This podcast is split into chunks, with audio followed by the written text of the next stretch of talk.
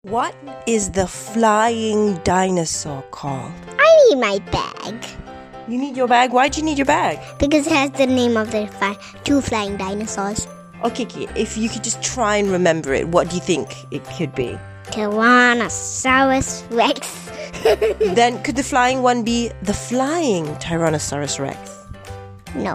What is um, the flying dinosaur called? Pteranodon? Pteranodon? A flying dinosaur is called uh, a pterodactyl. A microraptor.